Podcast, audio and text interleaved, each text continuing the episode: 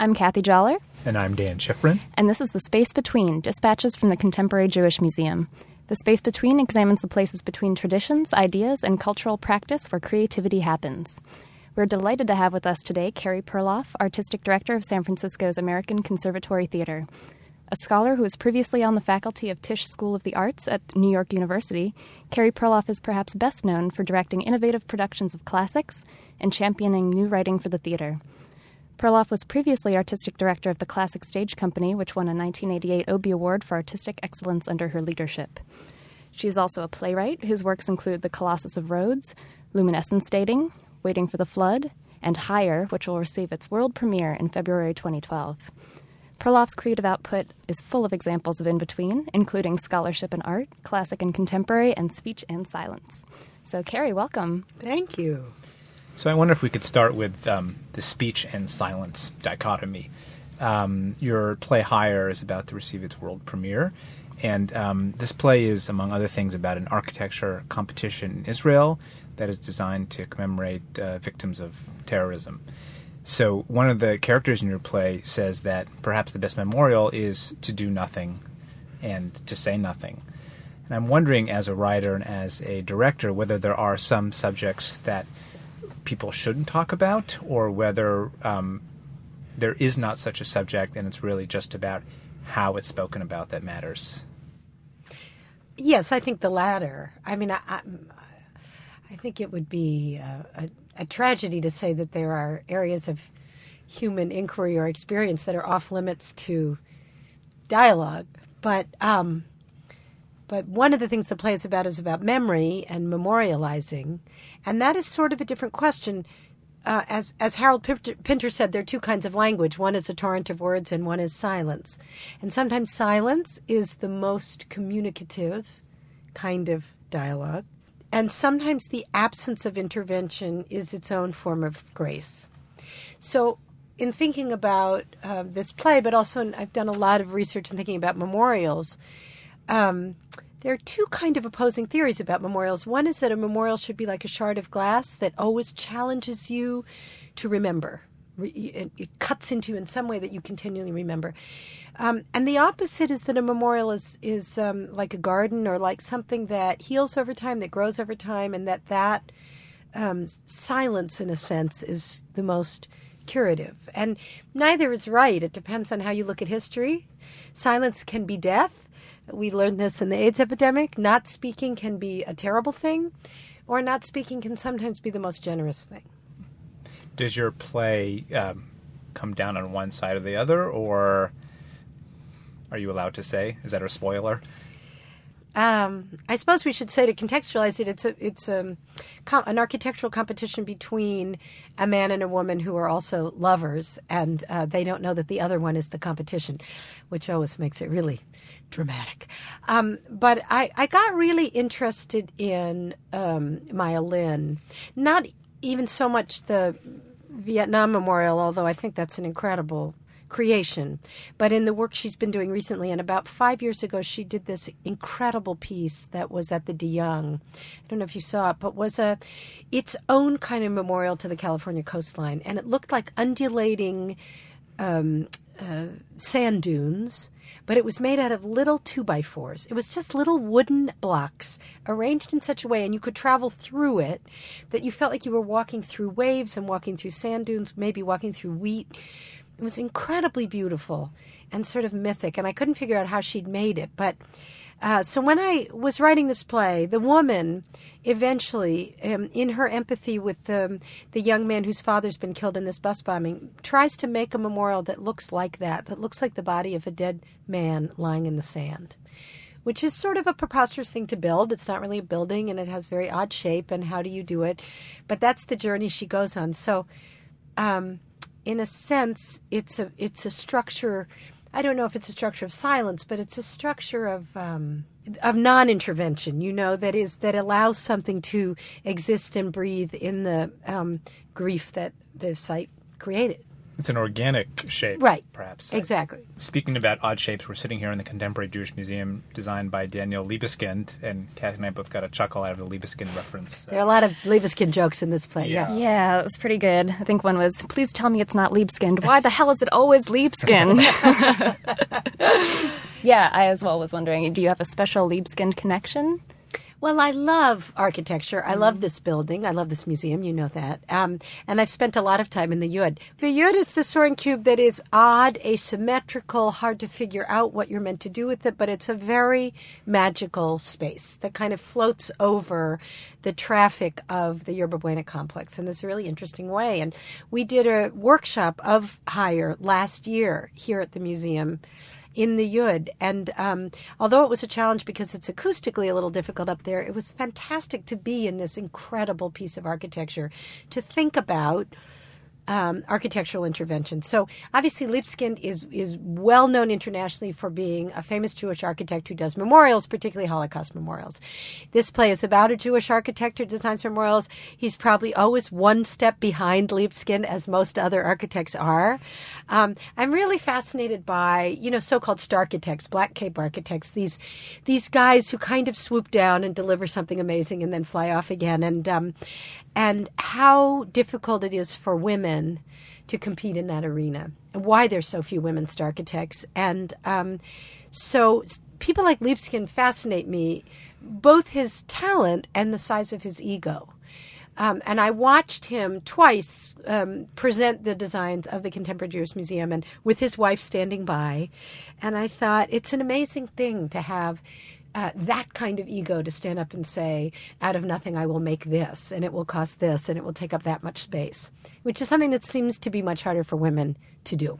I was really struck by how you captured kind of this architecture ego, but I mean, ego is certainly not limited to architecture. It's all over the art world. Is there something about architects in particular that's different from, say, actors or directors or painters? Yes, because they are taking up public space. I mean, we in the theater do what we do, and God knows, yes, there are egos and insecurities, etc. But what is amazing to me about architecture is it is a collision. Talk about the space between.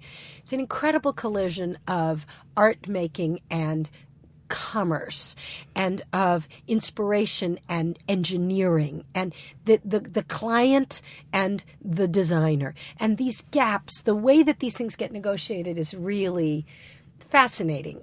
I mean, I, I went as I was preparing for this play to watch the uh, pitch process for the Transbay Terminal down here in San Francisco, and Calatrava was the first one to pitch, and he's this spectacular Spaniard. And uh, the other thing I learned about architecture, and, and maybe this is why Libeskind's so successful because it's particularly good for Jewish architects, is that it's a it's an art form of talking way before there is a real design on paper.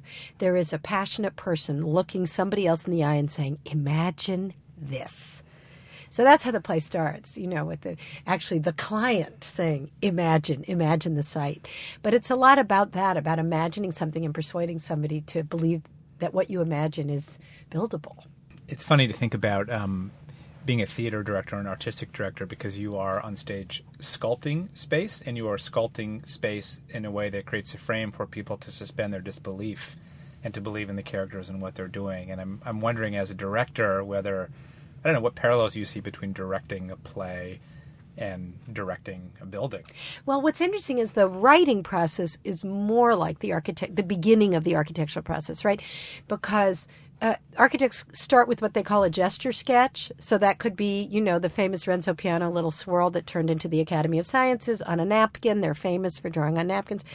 And the gap between the gestures the gesture sketch and the building is like the the journey from the first draft of a play to the production, right? And so the play writing process, and that's why I love it that it's W R I G H T. It's like being a boatwright. It's a craft. How obviously it's also about inspiration, but this play particular, how it's structured so that the thriller part of it and the relationship structure and the whole dynamic of the competition actually stands up is really complicated. So um, deciding sort of which scene followed which, who knew what when, how to keep the play going long enough that you would believe that they were both working on the same project and were lovers and didn't suspect the other one.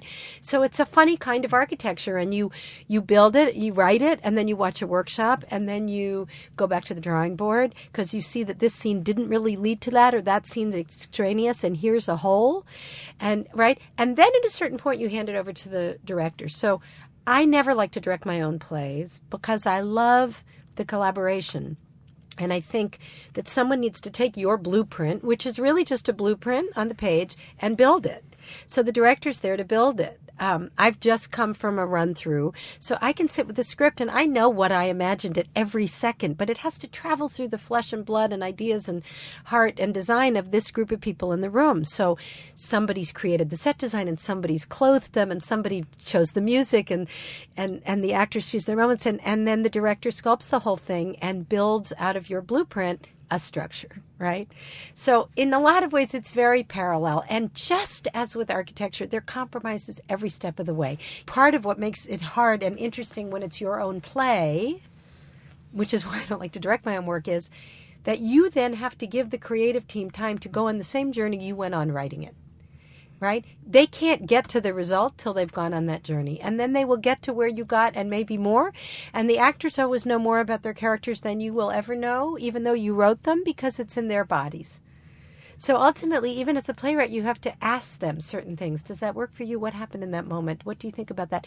Because um, because it's in their bodies and then they own it. And that's always the most amazing part of the rehearsal process, which is usually like at the end of the second week when suddenly an actor you know becomes a character you've never met. And it just suddenly happens. And you mm. watch it and think, it's sort of alchemy. I wanted to bring up Beckett actually because I was thinking about this this speech and silence together when uh, when Bill Irwin was playing, and now I can't remember the play five or six years ago when he was at ACT. Was it a Beckett? It was Beckett. Texts for Nothing. I think it was Those Text for Nothing. Text? Yes, mm-hmm. it was Text for Nothing. Uh-huh. Um, and uh, he in the beginning, he must have spent I, I don't remember how much time, several minutes doing nothing but wandering around and it was the most articulate mm. performance and mm. i felt like i understood everything he was saying and then he launches into the language. right, right so the speech and the silence collided for me at that moment. Beckett is filled with silence. So you know the end of the first act of waiting for godot didi says to gogo let's go. And gogo says yes we'll go. And then the stage direction is they don't move and so then they just sit there and you watch this silence in agony and you think, they're not going to move. Nothing's going to happen. What's going to happen? And then the lights go to black, and then the lights come up for Act Two, and there they are again. you know, it's it's um, and he does it all the time. We're about to do Endgame, and uh, that has um, amazing um, long diatribes, and then moments of complete silence. Pinter is particularly brilliant this way. And sometimes in Pinter, it's when somebody is gobsmacked, you know, when they're suddenly shocked or suddenly aware that they just stop speaking. And it's terrifying. Goldberg in the birthday party says, Because I believe that the world, because I believe that the world, because I believe that the world. And then he just stops because he realizes he has no idea what he believes about the world. He doesn't know what he feels about anything. He's so used to talking and he just stops and all the air goes out of the room. So it's a great thing to play with, you know, because speech only exists in relation to silence and the other way around. I'm directing an, pl- another play right now called Scorched, which is also a memory play about the Middle East. And one of the things that we've been talking a lot about in that rehearsal process is that when there has been trauma in a culture, right? Like the Holocaust or like the Lebanese War, which is this play Scorched is about, this, this terrible civil war, or like what the Cambodians went through under the Khmer Rouge. The next generation is often silent about that event. And so the children have to hear it some other way. They, their parents uh, didn't tell them. They, like the internment camp, um, post internment camp generation, was never told by their parents what it was like to be in the camp because of the shame their parents felt and the silence that that entailed. And so they had to learn it from reading books or newspapers or something else. It's sort of amazing. But the silence of trauma is a big thing in memory it must be a particular challenge to use one art form, your writing, um, to describe another art form, maybe slightly outside your experience. Could you describe your process of preparation and study for that? Well, I'm a real architecture junkie, I have to admit. So I have a lot of architect friends. Um, one in particular who's been a really good friend of mine since my freshman year at Stanford. And so whenever a new building goes up in town, he always walks me through it and tells me what he thinks. And, you know, just like we're all snarky about our own profession, the architects are totally snarky about each other's work. So he'll say, look at this mean little entrance, look at this um, stair that doesn't flow, look at the, whatever. Mm-hmm. It's just fascinating to go and watch and think. Um, so I just did a lot of looking and watching.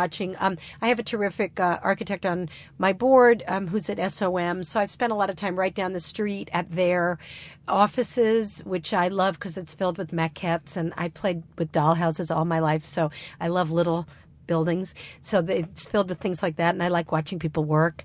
So I, I did a lot of that. Um, the hardest part when you're actually writing the play, I had to imagine what his building would look like and what her building would look like and just make it up in and try to, to, in order to describe it. in order mm-hmm. to describe it. So i would try and draw it myself what i thought her building was and how his canted glass tower overlooking the sea of galilee might function. Um, but the actors eventually have to draw it out themselves and figure out like what they think that building would look like you know? So it's not like i have little scribbles in the script but it was fun to try and imagine if i had to build this what would it be?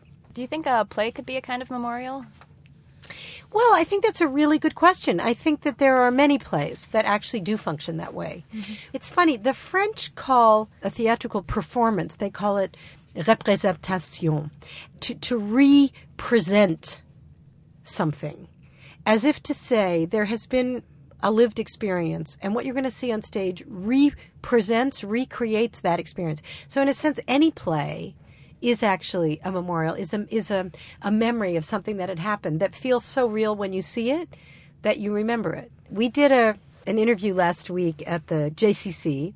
Alan Jones, the ex dean of Grace Cathedral, interviewed me, and um, the first thing he asked, it was so funny because uh, there we were at the JCC, was, um, uh, "Is this a Jewish play?"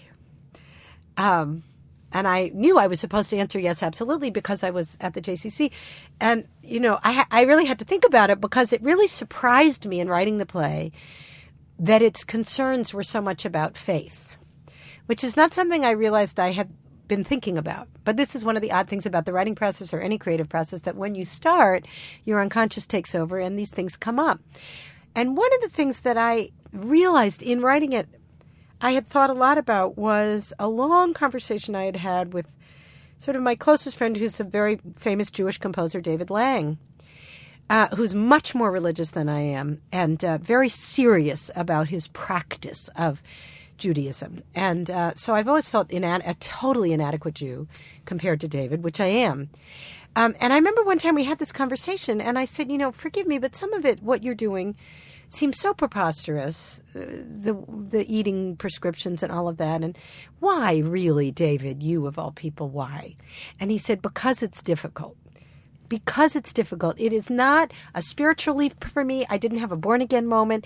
I realized that this is something my ancestors had been doing for thousands of years. And so, A, I thought I should keep doing it because it's my only connection to my history is that exact behavior. It's not for me to question why that behavior existed. Obviously, it's not rational, but it is a connection. And the fact that you have to do it every day is difficult. And its difficulty is what is important. And then he wrote this really beautiful piece of music called How to Pray. Um, which is about how difficult it is to pray and what is prayer. And this is something I, I thought about a lot in writing this this piece. Michael's son is a very religious Jew um, in defiance of his father. And his father, it really gets up his father's nose. He just thinks it's there to defy him and it annoys him and he doesn't see the point. And the son keeps saying, I don't see how you can design a memorial if you have no faith. Uh, he says, Oh, please, I can't face religion at eight in the morning, have a bagel. You know, he doesn't want to talk about it. Um, but he finally does actually go sit there by the Galilee and try to figure out what is this practice? What is the behavior that my son is doing? And if I could replicate the behavior, would I feel something different? And that's interesting to me. You know, I, um, that that Judaism is a religion of, um, you know, it is a practice as much as anything else, and and it is also a religion of debate. And I think uh, that's what I really love about it. Um, is that it is the religion of the word, and that people arguing with each other is their own form of religious practice. you know, and the Talmudic um, conflict and debate and discussion has, and inquiry has always been centered around that. And that I realize for all of my lack of um, regular religious practice, that that was so inculcated in me as a child growing up of you know that uh, that is my religion in a sense and culture you know my my mother's a Viennese refugee and was that funny brand of sort of assimilated Ashkenazi Jews in Vienna. But very Jewish when she came to America. I mean they lived in the Bronx and everybody they lived with was um, a refugee. Um, and it wasn't that they talked about religion but they grieved for the culture they had left. And that sense that culture was the religion you practiced that that's what you did that life was about listening to music and seeing paintings and reading literature and that that's what it was to be a human being and that's why they were so devastated that they got kicked out of Germany thinking but we are the most cultured people there are. They didn't quite see that coming. But you know is an interesting thing to think about that I realized writing it there are a lot of ways to be Jewish. A lot of different ways. I'm struck by what you said about uh, David Lang and his description of doing what his ancestors did uh, and about how the, kind of the transmission of his belief or his connection was through the body, mm-hmm. acting it out. Yeah. Um, so it's kind of like acting out this drama. Yeah. Through history. Yeah, it is, and that sometimes it's okay that you don't feel it.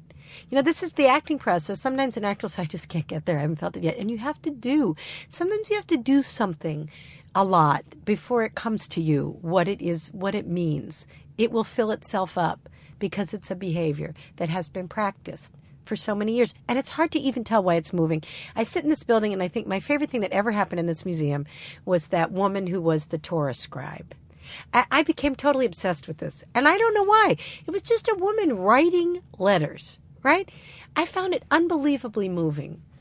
And I guess it's because she was transcribing history. She was a woman who was trying to be part of uh, I guess, pretty male history of that kind of task, but for 3,000 years. And there she was up there every at 1 o'clock every Wednesday. I would come and she'd gotten another page done. It was amazing. Practice makes perfect. Yeah, it was so moving to see. And that was her form of religion.